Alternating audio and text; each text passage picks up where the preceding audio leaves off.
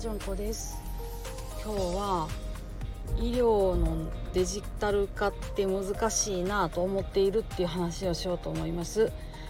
というのもですね、えー、こうやって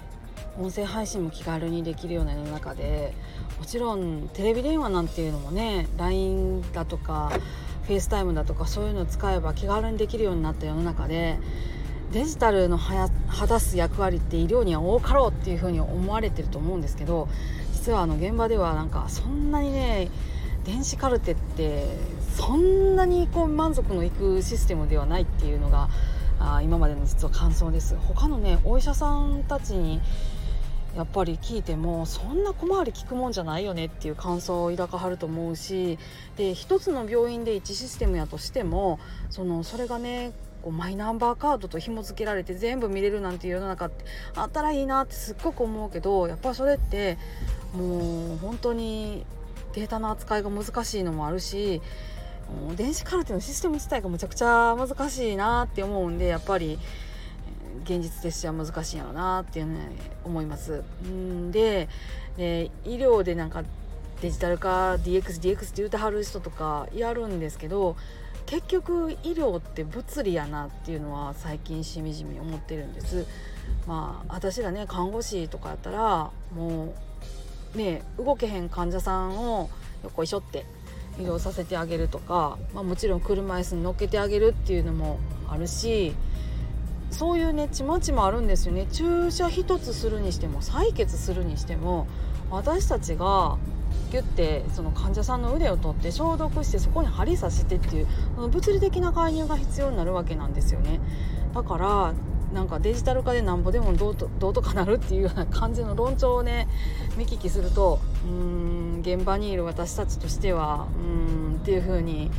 思っちゃうんですよね。情報がデジタル化してそうやってあのやり取りするのがだいぶ簡単になって、ね、昔みたいにお手紙書いてっていうんじゃなくってファックスやってっていうんじゃなくってってなってきたら嬉しいなと思うんですけど現実にファックス運用ですけどね。まあファックスでも早いですよ。そのね電話回線に乗ってピヤッと来るわけなんで。書いたもんやからこう言った言わないにならないんですしね。伝言ゲームが発生するわけじゃないし。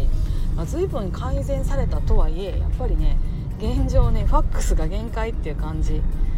これはねあのお金のあるなしも結構大きいなとは思うんですけどね。都会の病院はだいぶ違うのかな。私が、えっと、行ってたりとかするとこっていうのはまあそんなに都会でもないですし、うん、だからなのかなとかって 思いながらなんですけど皆さんどう思われるでしょうか。えー、もうちょっとねスマートに電子化されたらいいなっていうふうに私は思ってます。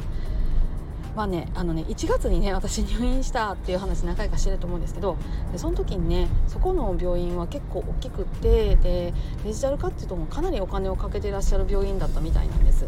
えーと、電子カルテと連動した端末があってそこにその Bluetooth で、えーと、接続した体温計と電子血圧計とサチュレーションモニターがあるっていう感じのやつでね。でもピッピッピッって済むんです。あーだいぶだいぶデジタル化だよなって思いました。で、えーとまあ、数年前にアメリカの救急外来でちょっと私がかかった時もそうだったんですけどやっぱりそうやってこのカルテと連動してあって、えー、血圧計も全部そこでもピッピッピッだったんですよね。あだからここうこうだよっていう感じなんですよ。なんで電子体温計なのにこれが一生懸命自分たちで書いてそれをまたキーボードで入力してっていう作業になるのかなって思ってたんでもうねこれぞこれだよっていう気がめちゃくちゃしてはいるんですけど。まあそんなようなね愚痴みたいな話ですけど、まあ、今日はこんなもんにしとこうかなと思います。まあいつものね美貌録がてらって感じなんで、えー、なんかねちょっともやっとしたっていうか、うん、現実はこうだよっていうところがあったんで、えー、ちょっと収録しておこうと思いましたはい以上ですあのご意見とかあったら是非教えてください。はい、ありがとうございました。それではまた。